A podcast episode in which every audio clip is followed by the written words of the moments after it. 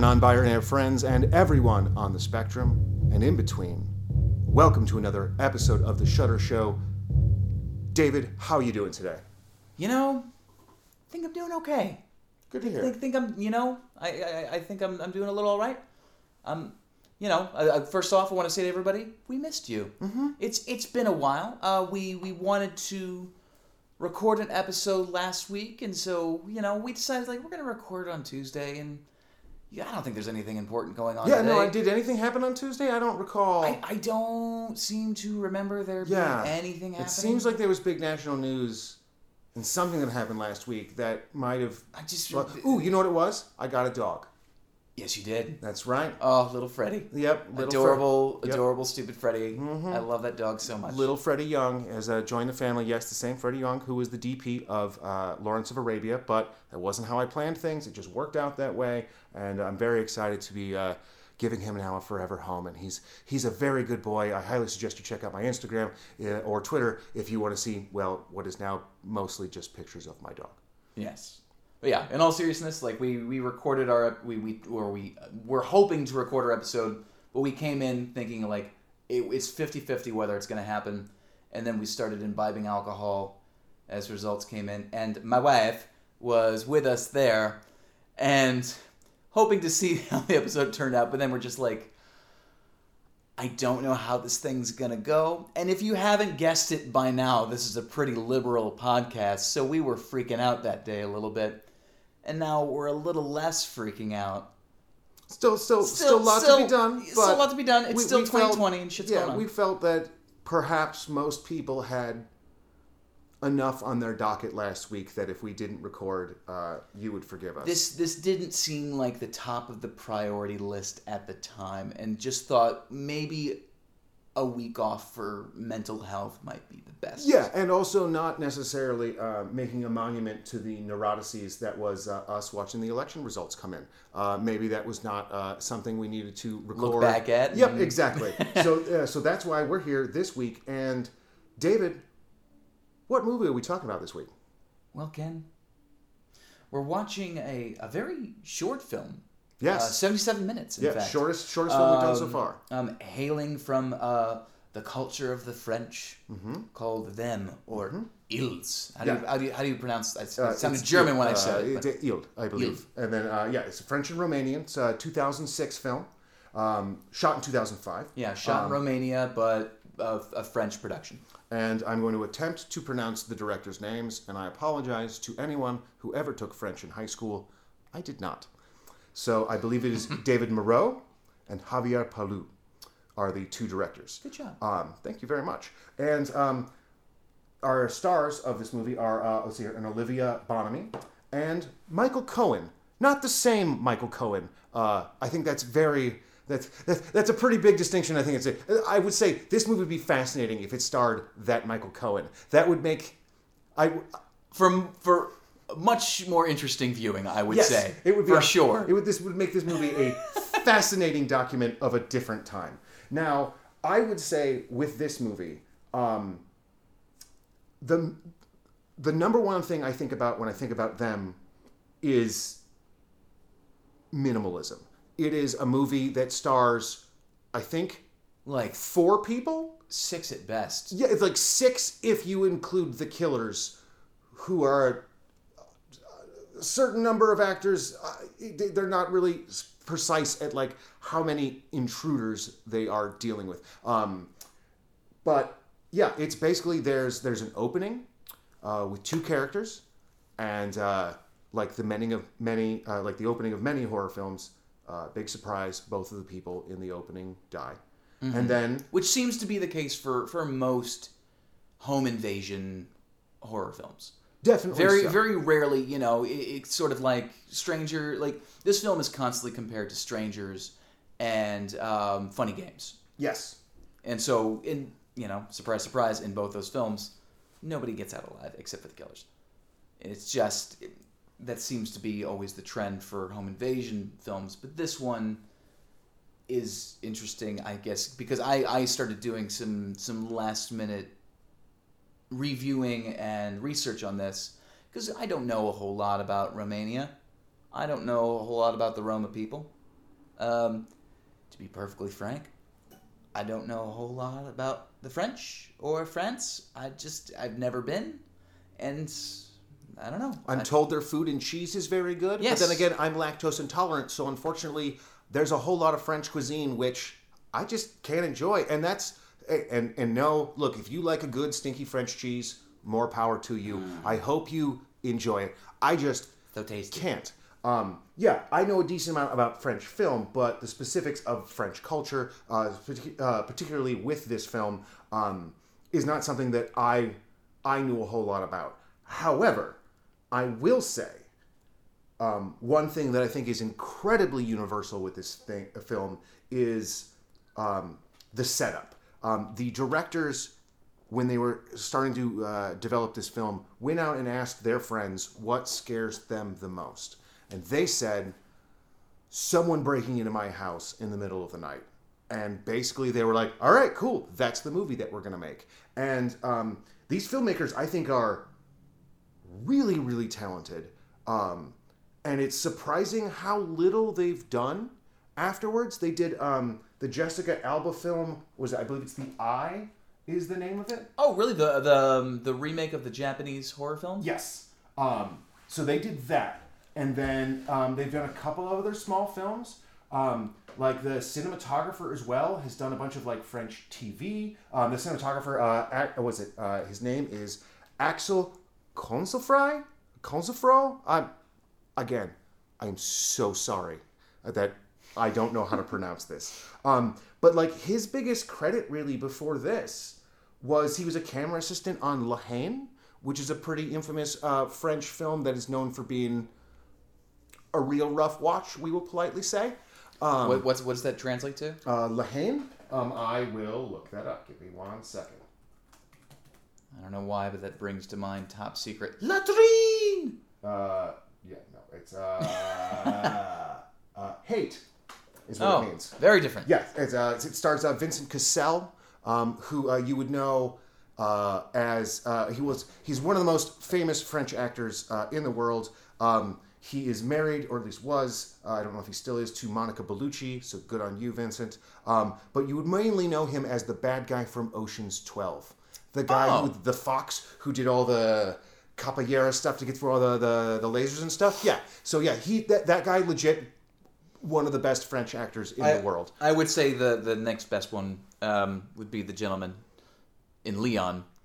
Is that the same? Is that the same actor? Uh, no, No, no, no, no, no, no, no, no, no, no. no. That is um, no, that's not Luc Besson. Luc Besson is the actor. It is No, Luc Besson's the director. Yes. Um, we will look that up too. Because now I have to know. I absolutely have to know. And if you have not seen uh, Leon or the Prof- or as it's called, the Professional here in the states, I highly fucking recommend it. It's, I mean, the the the relationship between the two main characters it borders on kind of strange now, and I think in terms of how it's aged is a little weird, but it's very nineties. Jean Reno, famous star of Thank the you, yeah, thank you. famous Okay. star of the Godzilla remake, or uh, supporting star of the Godzilla remake, Jean Oh, Reno. Just can't get a good cup of coffee in New York. Yeah, uh, yeah, no. Um, Leon, the professional, uh, is a movie that I. It, mm, let's see here. Um, much like the movie Milo and Otis, um, watching the movie, you might enjoy it once you start looking into the history of the production, in which Luc Besson was dating a, from what I understand, underage girl or a girl who definitely Really? super looked under it. Yeah. Well, Um, man, oh. yeah. One of those. I- yep. Well, everyone, I'm sorry. I, these are things Yeah. I did not know. it I'm gonna, of I gotta start looking into that. yeah, you know, it, well, it- yeah, it is. It is a really well-made film with a really incredible performance by Gary Oldman, and then there are some really The problematic items. Oh, such a good villain, though. Oh, so good. Such a good villain. Everything, like just one of those. Yeah, super good. At his most Gary Oldman. yes, no, yeah, Gary Oldman at his most Gary Oldman, uh, miss, uh, who uh, also will be on uh, coming up in uh, David Fincher's next movie, Mank, which comes out uh, next month. Looks fascinating. Oh, looks fantastic, and uh, I want to let uh, any reviewer who's gotten an early copy know that if you've seen Mank already, I hate you so much. I have so much envy deep in my heart and soul that I have not been able to see Mank yet. I I want to see it so bad, but I guess I have to wait to December like the rest of us. For now, you'll just have to settle for them. Indeed. Now, um, something we should talk about this. Uh, this, much like Fargo, is a movie that starts up with the headline based on true events. And A very problematic line that oh, that a lot of films like to use to get butts and seats. yes, that said, there's not really a whole lot of evidence to back up, like, that this specific story is based on a specific true story.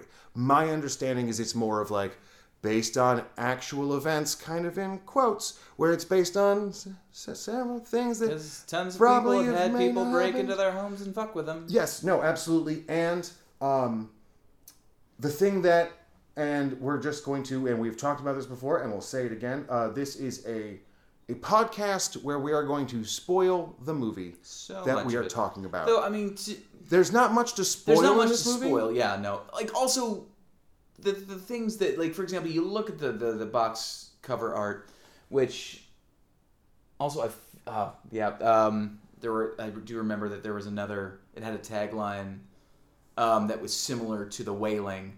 You'll never feel safe in your home again. Um, is the one on the box? and the one on the box, but I do remember seeing one um, that was very similar to that, and all I could think was all over the place. Yeah, and the and the cover art is very much um, an homage to one of the films that we re, uh, we uh, we reviewed earlier, uh, Zombie. Uh, the eyeball scene in that is almost directly what the poster of this movie is. Just sans which I gotta say needle. did not deliver. Because there's like for this movie, you, you kind of expect a home invasion film to have a lot of gore, to have a lot of violence. Strangely enough, this film has ni- like very little of either of those. It's not a very um, It's uh, thrilling. It's very thrilling. Yes, but it is not heavy in gore. It's not heavy it's, in violence. I think it's closer to something like Panic Room, where it's one of those things where like, no, Yes. that movie's not like the movie is not wet. There are a lot of wet horror movies where there's just so much blood and gore, um, but in this, there's not like because there's so few characters. There's not really a lot of like, oh, super badass kills, bro, or like, oh, you're like, or Dead But- but Buried, even- where you have that needle scene where you're just like, ah, But even in the even in the opening scene of this film, when it's the when it's the mother and her very stuck up daughter, um, you know, going through their own little thing, and they crash, and she has to fix up her car so they can go like, and the killers take care of them. But you you there's not a single drop of blood. You just see it's suggested that she's being choked to death in the car. And, and that's it. Like the mother disappears out of nowhere, and you never see what happens to her.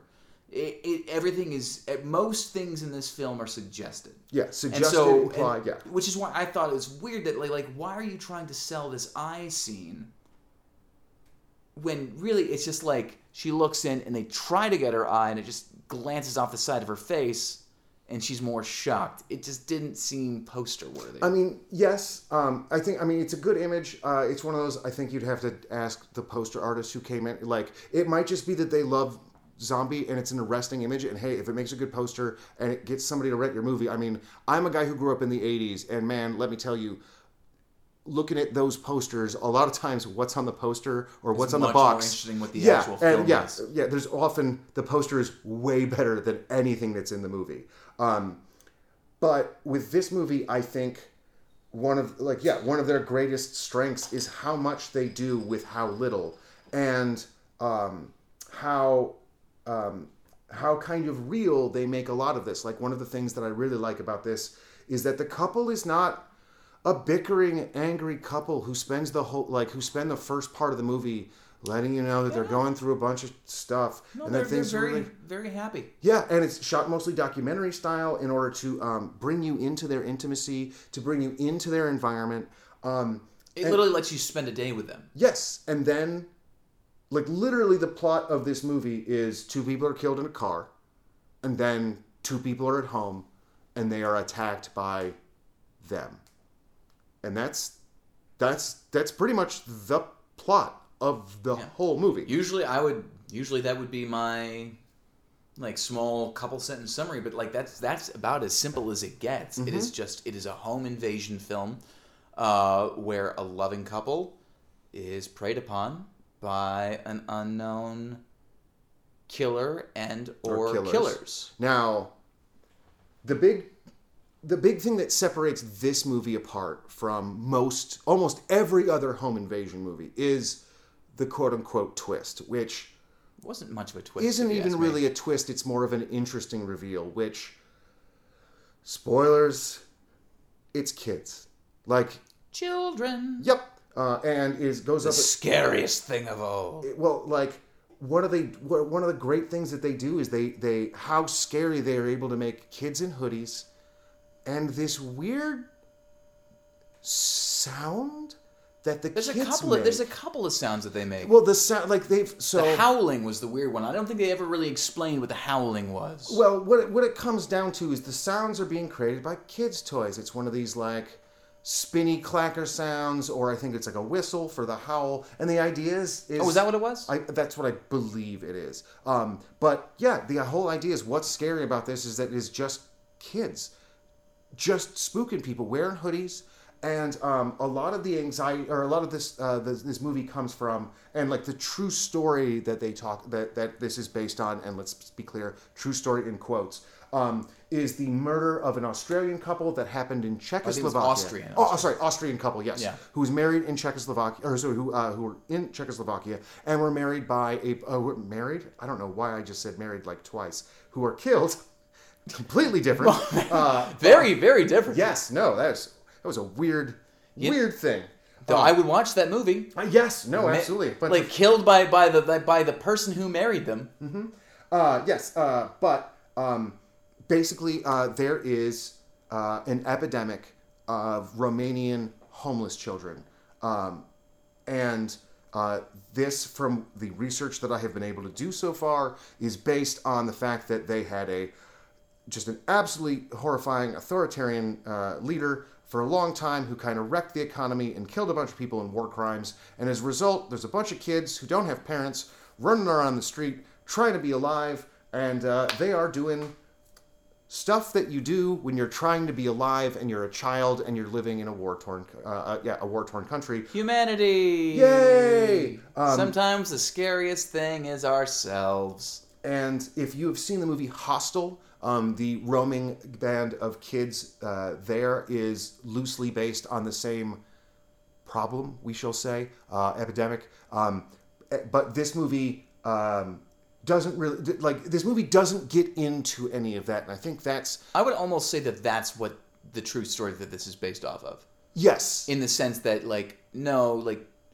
these uh, these children of the Roma people have like had to resort to some fucked up things in order to survive and or make sense of their predicament in life that they pretty much inherited from just the abuse of their people over a very long extended period of time. Yes, and the the crimes in this movie, like we said, are very likely.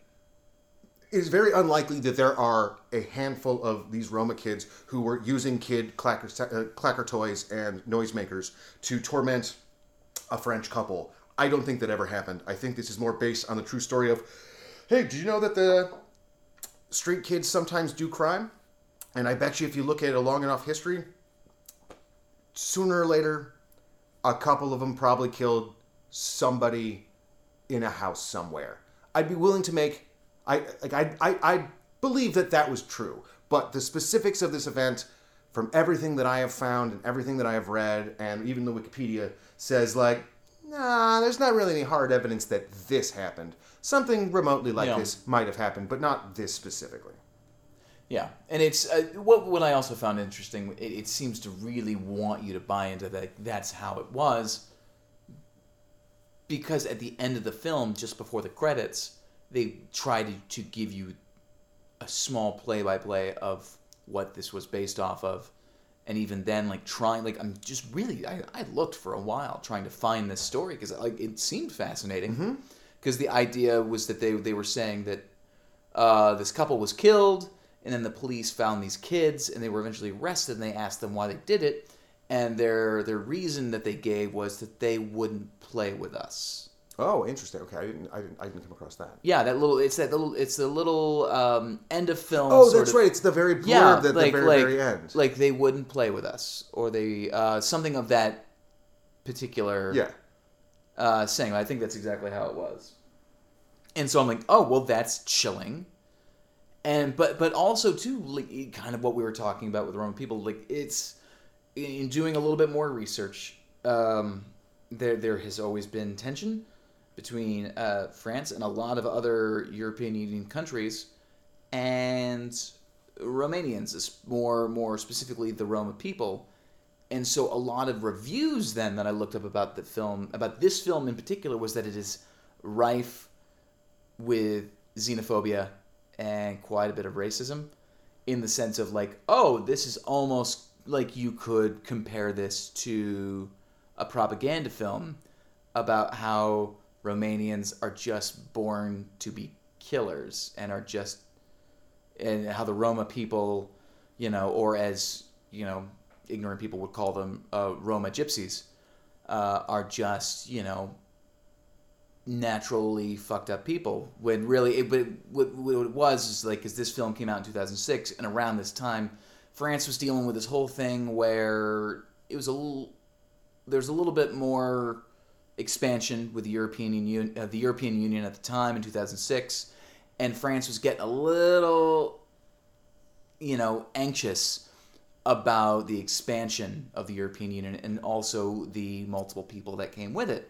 meaning that they had to welcome all sorts of foreigners and immigrants into their country.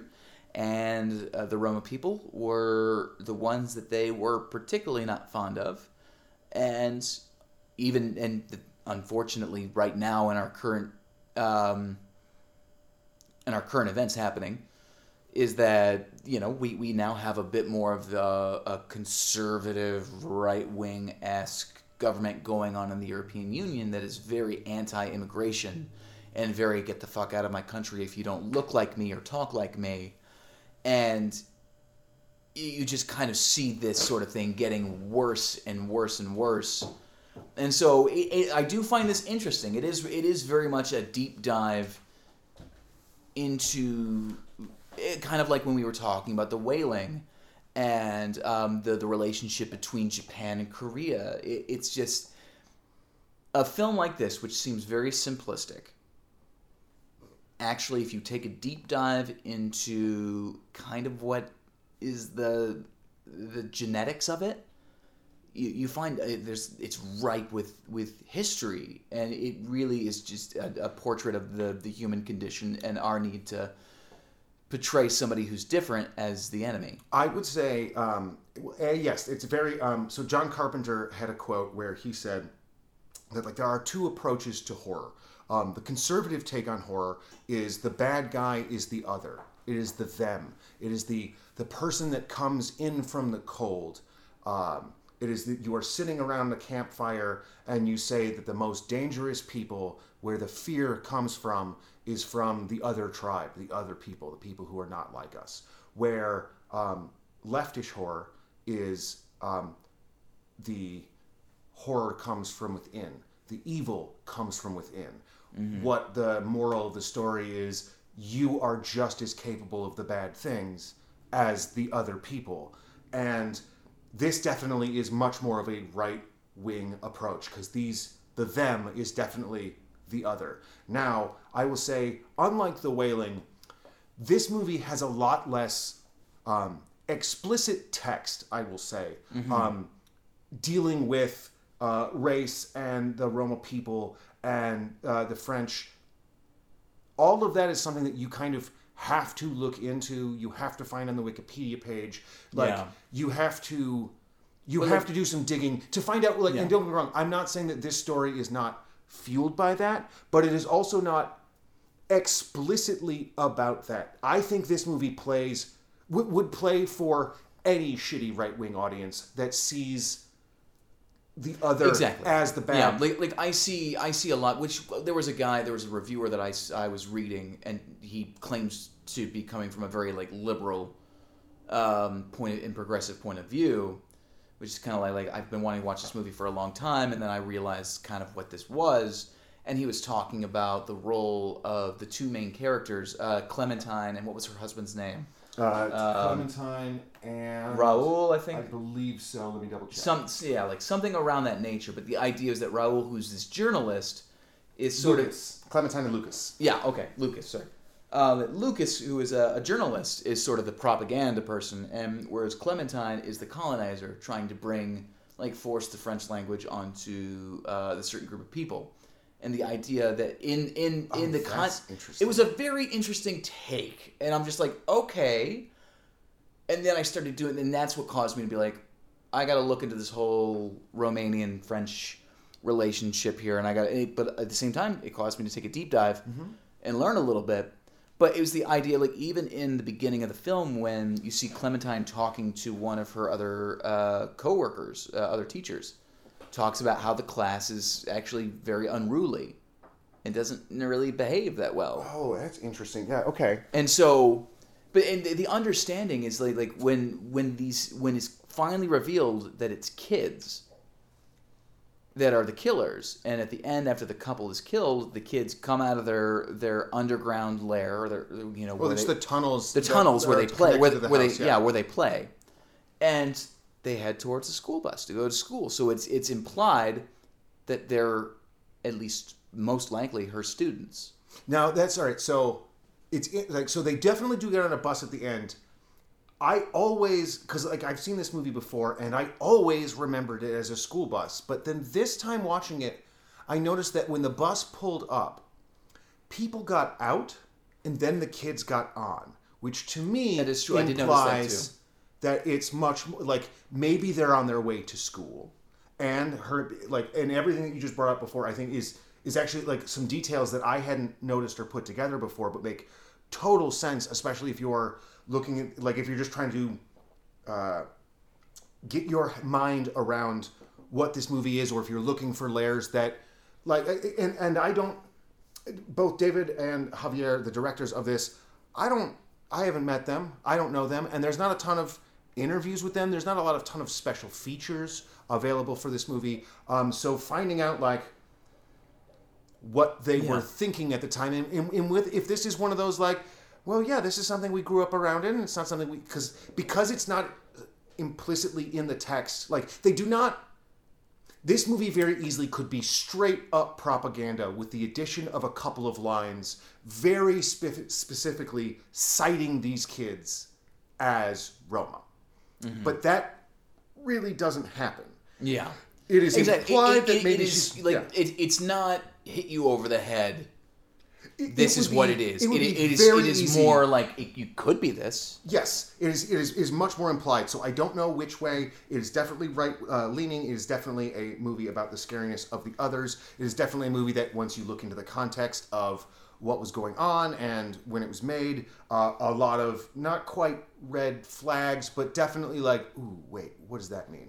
But I will also say it is not a movie that is overt with any of those themes. Um, and as a result, I think that just changes what this movie is a little bit in the fact that, like, yeah, it would be very easy for this movie to be an incredibly hateful propaganda movie Yeah. that I would be now apologizing to David for making him. Oh no watch. no, wh- which is just like, but it's like I find it interesting that that's one of the takes.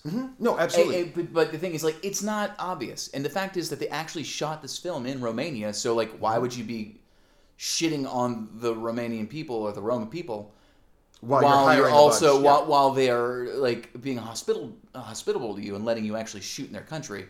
Um, I you know doesn't seem to match up too but, well with the But yeah, as two white guys from America who haven't been to Romania or, or France, France. please, if we are also missing One can't even eat cheese. Yeah, yeah, yeah. If, if we can't, if we are missing something, hit us up on the Twitters, on the Instas. Like, let us know what we are missing. Because one of the things that, like, both this movie and uh, with the Wailing uh, two weeks ago, suddenly are finding ourselves. Well, like, we suddenly find ourselves learning all this interesting cultural information that I don't have a degree for that. David does not have a degree for that. so we are trying I think to I think our way the through bare it. the bare minimum is I'm just I'm like a history minor Mm-hmm. in the sense of like cool like also like I've studied Russian history It is very, very complicated. Oh, yes. And very in depth, and a lot of names that all like the, a lot of very similar names. I will take And so it's hard to basic understatements for a thousand, fucking David. straight. Um, but like, I know. Russian history is complicated. I yeah, that's that's the uh, the quote of the day. Russian history. It's complicated Complicated stuff. and cold. It's complicated and cold. Um, but like one one of the other interesting things was that you know when you you were showing me this to pick from, and like you know Ken will show me the trailers for, the two movies that we watched. It was this one, or it was A Tale of Two Sisters that I had to choose from. And I thought this this seemed a little bit more. Uh, this seemed different from what we've watched previously. I'm like, cool. I'm gonna go with different. Um, one of the things in the trailer is it compared it to a movie that was uh, kind of big at the a foreign movie that was kind of big at the time, Wolf Creek. Mm-hmm. And I found that curious because Wolf Creek is a fucked up movie. Oh, that is a very wet, That is stabby. that yes. is that is a and it is also a very rapey movie. Oh yes, that is. And like that is one of those movies where I'm like, this makes me like this is chilling and makes me uncomfortable. Like it scares the shit out of me, which is kind of like like. So I think it's a good movie. It's gross is the difference, I think. Yeah, it kind of because like th- this was around the age where torture porn was really big. When I say torture porn, I'm talking about Hostel, uh, like movie. Saw Passion of yeah, Christ. Saw Passion, Passion of Christ. I'm sorry. I'm, yeah, I'm sorry. We just love to see people get the shit tortured out of them. yeah, no, and, and I'm sorry if anybody's offended by that, but I'm sorry if you want to talk about the, what the definition of torture porn is by the people who want to use the term torture porn, which is not really a term that I think is good because, like, I would argue that the Hostel movies are actually pretty good for what they are. Um, Ex- I mean, th- th- there are no, there are definitely some. the first part issues. is literally just a Pornhub movie, and the other half is Yes, but it also is the perfect like that The Foreigner. That well, that Pornhub opening is the perfect lure for a shitty eighteen-year-old kid who doesn't know any, who like who Well, still you believes also- in this fantasy. Well, you also had movies like Road Trip that were really big at the time. yes, And so this was the horror movie version of Road Trip. yeah, kind of. I mean, it's um, Hostel is, uh, I think, a like something like Saw is much more straightforward. Of like, okay, roll your eyes. Um, Hostel, I think, has a lot more to like. Don't get me wrong. The Saw movies are fun if that's what you're in the mood for. Um, who, who realized that Wesley from Princess Bride was such a terrible actor? that is his performance in the first Saw is arguably a war crime.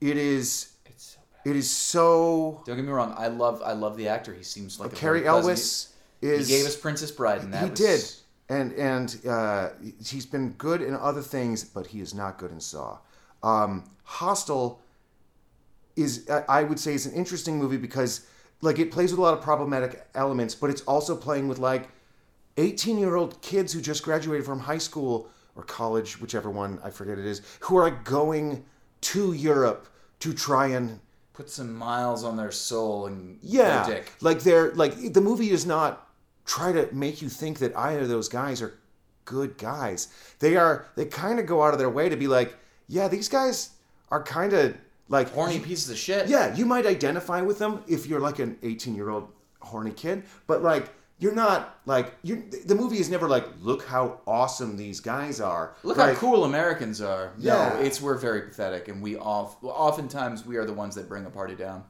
Yeah, no, and like also interesting things about Hostel. Um, I believe it still holds this title, but it has the most foreign dialogue of any movie um, in the most languages without subtitles. So it is a movie that very much plays on your xenophobia. Mm-hmm. Like, it, it, it is a movie that definitely makes you feel what it's like to not know what's going on in the room. So why then do you think that this movie was? Why do you think this specific reviewer compared this movie to Wolf Creek? Because those two seem like arguably very different, very very different films. And I don't know why you would think to compare the two. Well, I mean, the, the, the pull quote is the scariest film since Wolf Creek. So to me, it's the, like, so this movie is small, as we said. Like, It is a minimalistic movie Shot with on digital, right? Shot digitally. It looks like 28 Days Later. in 30 like it, a it looks way better than 28 days later i don't I, I have a i have a blu-ray copy of 28 days later and that is a movie that looks like it was shot on like a video camera. on video camera in the 90s it looks rough like Still so good though. no, oh, it's great, but it charm. looks rough. This movie looks like a really solid documentary. It looks it looks like a really well shot documentary. Um, a lot of it, a lot of the inside stuff is done almost entirely with um, practical lights and um, a real house too. in a real house. Basically, Which the dilapidated look of the house, I think, definitely adds to the tension and adds to the scariness of it. So one of the things was when they wrote this movie, they realized that they had to find a house that matched the script because otherwise, as soon as they got their location, they were going to have to massively rewrite everything. For just simple stuff like the bedroom needs to be at the end of the hallway. The kitchen needs to be down the stairs. This room needs to be across from this room. So what they do did is they found uh, actually a large manor and they took over the entire thing. They built out some of the construction stuff on the side, and then part of the house became their production office, and then the rest of the house became their shooting location. So they were able to shoot everything in 30 days. Fuck, wow. And um, as a result, they were pretty much all in that one location, or they were just in the woods just outside. Um, and then, like the tunnels that they built, um, some of them were, uh, from what I understand, available locations. And then, um, like the big tunnel at the very end uh, that's going past the uh, the cars drive past, that was a set that they built. Um, they built that tunnel out. Oh, Um, and interestingly enough, um, the act. So, let me back up. The actress in the there's. mm, the one who plays Clementine. Yes. There's a lot, uh, both of the actors admit in the uh, BTS that uh, a lot of this movie wasn't really acting. Um, because they were shooting DV, because they had to shoot as much as they did as fast as they could, and because both of them were almost in every single scene. Every single shot after the opening, one of these two actors is in it. So there's no real time off, and they're together through most of the movie. And it turns out that the main actress, A, is claustrophobic. So really was not having a great time the entire ending of the movie in all of the tunnels. The other interesting story, Poor woman. yes, is she suffers from vertigo, as does the main, um, as does um, the director. I believe it's uh, I believe it's David. Uh, also has uh, vertigo. And when they were talking about some of the scenes, and particularly the latter scene at the very end, Yes. she was like, "I'm pretty uncomfortable doing this because I have vertigo and I don't like being any place up high." And the director was like, "Don't worry, I have vertigo too. So I will do any stunt that you have to do first in front of you to show you that it's going to be okay and safe because we want you to be safe." And so they got to the ladder sequence at the end. Director went up the ladder to show how safe it was, and uh, one of the ladder rungs pulled out, and he fell. And uh, he didn't break his hand, but he sprained it pretty severely. And uh, at that point, the actress was like, "So, go ahead and call up a stunt rigger, because I'm not doing this without a harness." Because you just went to show me how safe this was, and now I'm a little bit traumatized Oh I just watched the director just like climb 15 feet up and then just That's a bam. To be fair, that's a whole lot more than Quentin Tarantino did for fucking Uma Thurman. This is true. This is this is very true. Um, but I think I think you find a Better lot. him than her. I think you find a lot. I, I think you can see the realism that they were going for. The, that that documentary terrified. style. Yeah, there's there's a lot. There's a visceralness to this movie that I think comes from, and I'm not saying putting the actors in danger. That's bad. Don't do that. I think it's from the fact that they had to move so fast that you know, a lot of times when they look tired, it's probably because they've been running around for like 12 straight hours. When she looks claustrophobic in that tunnel, it's because she is claustrophobic in that tunnel uh, and, Exhausted. and and absolutely exhausted. And I think I think that's something that adds because like I separating it from all of the uh, problematic uh, regional things that we have discovered while researching this movie. I think this movie is a really good technical textbook for how to do two people being chased around a house and keep it sustainable. Yeah. Well, and it's just also too the elements of as everything starts up, like you you spend a whole day with these two people. So like the film does a very good job about giving you an idea of what kind of people they are. Also, the idea like giving them giving the film credit for them being a loving couple who who genuinely want to be where they are. Um, and don't seem to be discontented in anything that they're doing. Work might be hard, but that's about it. Um, but then when things start up, it does seem to be coming out of nowhere, which is very much the case for when something like this happens to somebody. Well, the They're living their normal life, and then something comes in and just completely just fucks with them. And it starts a little subtle at first like it's a it's a like a phone call somebody calls and hangs up which i always get like i get real chills sometimes when i get like unknown caller and i pick up because my psychiatrist when she calls unknown caller pops up. But that's a whole nother story. My psychiatrist is terrible at her job. Um but so so like but it's just like when you get a call from unknown caller and you say hello nobody answers and then it just hangs up on you it i get uncomfortable like it, it, it it's really chilling to me No, It's- absolutely. And well, also, and this movie again, it's the minimalism. It would be very easy to lean on that and have heavy breathing on the other side. They don't do that. Or yeah, no, they don't do any of that. Like the the unknownness of the of the of the them is very scary because like there's no like unless you're really picking up on those very like subtle hints at the beginning which as we've discussed also may may or may not actually be connected or true that just might be very subtle yeah very subtle it, it but like the scariest thing is like i don't know why some random person is breaking into my house. There's no reason. Where like i don't know if i've been running a gambling ring and someone breaks into my house well it's probably because of the crime i've been doing and that's why a person is breaking into my house and now i have a motivation and that makes it less scary. Where this is just like there are people trying to get in. Why i don't know It's but why they want to murder us and that seems bad It's why Stranger still is one of the top home invasion horror films of the time because what makes it so scary is when they ask the question like, "Why the fuck are you doing this to us?" You're like, "Cause you were home." Mm-hmm. They're like, "Like there's no one else around, but you were here and we wanted to fuck with you, and now we're gonna kill you." Because you're here Because and it like once again it, it goes back to The funny games the same to- way where it's yeah, just like we're gonna murder games. you cuz like like like the, and that's the most terrifying aspect of these of some of these home invasion films is like there's no reason there's no rhyme or reason. You can't explain what's happening to you. It's just cuz it's it's lottery. And the same it's the same fucking case with this. Mm-hmm. at the end you're like why did you do this to people they wouldn't play with us Yeah, or uh, or another interesting twist on that is like Panic Room, where yes, the uh, the the the antagonists of Panic Room have a reason for breaking into that mansion, which is that they know that there's a safe in there full of bearer bonds, but.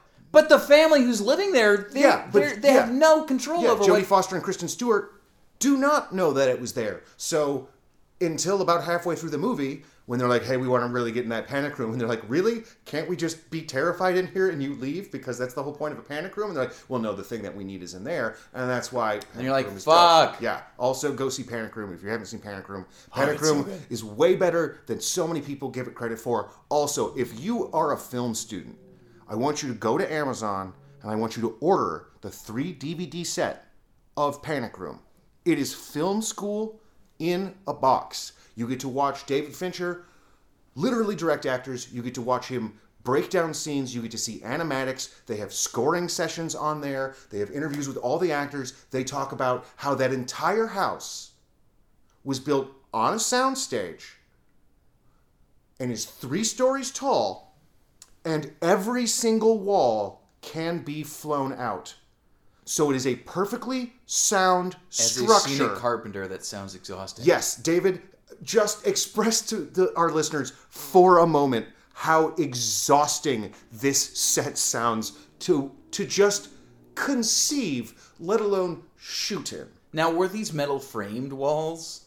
Because I imagine for structural reasons they probably had to be if it's three stories high. There is a metal exterior frame that holds most Fuck, it, bro. basically that holds it all together, and then literally, and mind you, this this this building has uh, an elevator in it, multiple sets of stairs. So it has to be a like I mean like functioning sets are are they're they're they're a regular thing of movies. You, they, it's it's that's sort of like the case, but a full fucking three story building is insane. a insane. three story mansion where every single wall can be flown out, but also every single structure is sound. Like so, There's literally being like saying to the crew, like or saying to the to the set carpenters, we want to put the camera here, but this wall is in the way. All I can see is every single crewman being like, "Fuck." So the process of removing that wall. Also keep in mind, like once that wall is removed and then put back, then you have to have the scenic painters come in Mm-hmm. and do all the touch-ups, and that is just in fucking sane. Yeah, no, it's it is it is nuts, and it's also one of those things where like, yeah, guys, it's not like you can say like, all right, well, we're gonna take out this wall, and that's gonna make things slightly unstructural for a minute while we put this brace in. So let's clear everybody out.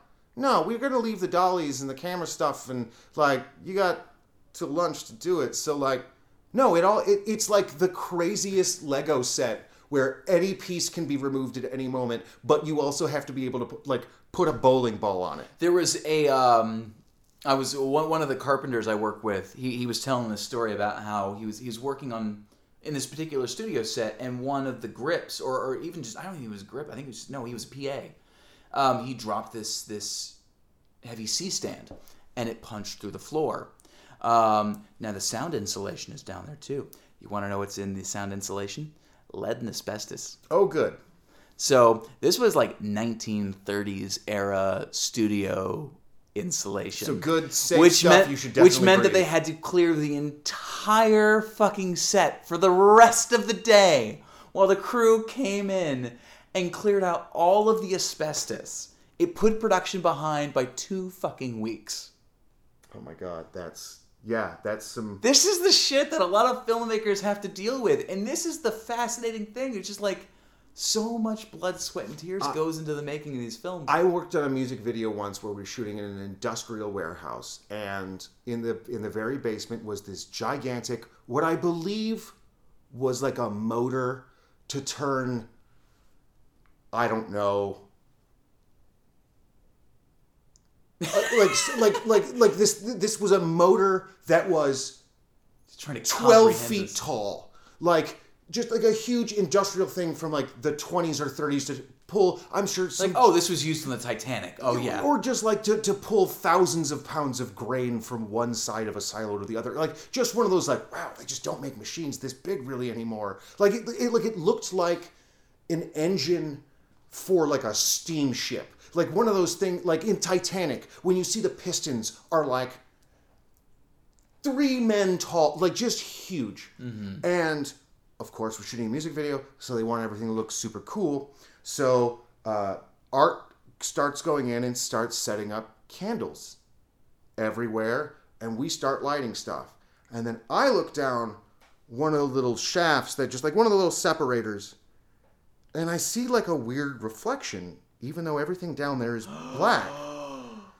And then I suddenly realize oh my god, that's just oil and maybe gasoline down there, and like literally had to like sprint across the set. And mind you, I am a, I am a grip.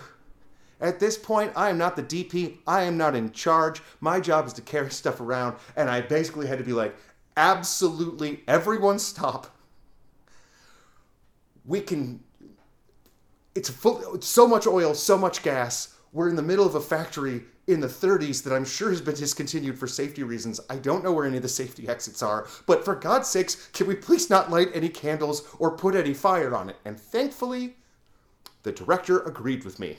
And Thank fucking God. yes, but it's one of those. What was it? I got. I have to know his reaction. He was just like, "What is what?" And I was like, "I think that's all oil down there." And he was like, "What do you mean?" And I was like, Do you want to go look? Yeah, I'm not, I I'm not going. with my I'm flashlight. I was like, back there. I don't know what else that could be. It's awfully black, awfully shiny, and awfully at the bottom of an industrial motor. So grease oil, gasoline. Those are the options. I think. Do we need the candles? Can we just can we just light it with electric lights? Back a little bit, please. Please. Is that okay? And he was like, yes. Also, and then I believe he went and went, got into a huge fight with the production manager or the. He went and got. All I know is there was a lot Are of yelling. To, are you trying to kill us? Yes, there was a lot of yelling that came Oh from around God, the corner. insane. Yeah, where I was just like, I'm gonna be over here, and I'm gonna keep setting up my lights. And uh, I, I did, I did the Boy Scout thing. I was safe. I notified the right people, and now they are taking care of it. And I'm still here. That building did not burn down. We shot the music video, which was so long ago. I don't even remember what the name of this music video is. That's how long ago it was. Um, but it is one of those safety things that comes along with making movies that sometimes people don't think about. You, it's very easy to get so excited with making a movie, and you and watch this, David. I'm going to bring this all around, right? Oh, oh, that God, yeah. You tell the actress, "I'm going to go ahead and climb this ladder because it's totally safe," and then one of the rungs just pulls right out of the wall, and you fall 15 feet right in front of her, and you lose like half a day of production, and you have to go get a stunt team because uh, it's not safe because sometimes reality steps in when you're making movies and um, kicks you right in the teeth and or threatens to kick you in the teeth in, in, in case someone in case someone doesn't say excuse me sir i believe this room is filled with what appears to be gasoline and oil can we not put fire in it and and sometimes those things work out and sometimes those things don't and uh, luckily for me it did and i think on a lot of this movie Great fucking turnaround. yeah, thank you very much. Yeah, that was our, our uh, yeah, that, that was me bringing it all back. And with that, David, I think we are just about at the end of this particular episode, which means it is time for a little time travel where we're going to choose between two different movies. Okay. We're, we're, we're, we're going to show David two different movies. Now, unlike most weeks where it is either A, a movie, two movies that I've seen, and David chooses and he hasn't seen them. Uh, sometimes we do a Freaky Friday and we flip the two. This one is kind of an interesting in between because the two movies that I have chosen, I have in fact seen, but it has been about 15 years or so. So I have only the vaguest recollection of what these movies are like. So I'm I'm really looking forward to revisiting these this week and David giving me an excuse to do it. And those two movies that I've chosen, one is the Australian film Patrick, and the other is the Canadian film Ginger Snaps. So, we're going to time travel for just a moment. I'm going to show David these trailers, and then we're going to come back, and we're going to tell you, David's going to tell you what the two movies look like, and then next week, we'll review one of them. What time am I setting this time machine for, Ken? About four and a half minutes. Beep, boop, beep, beep, boop, boop. All right, and engage.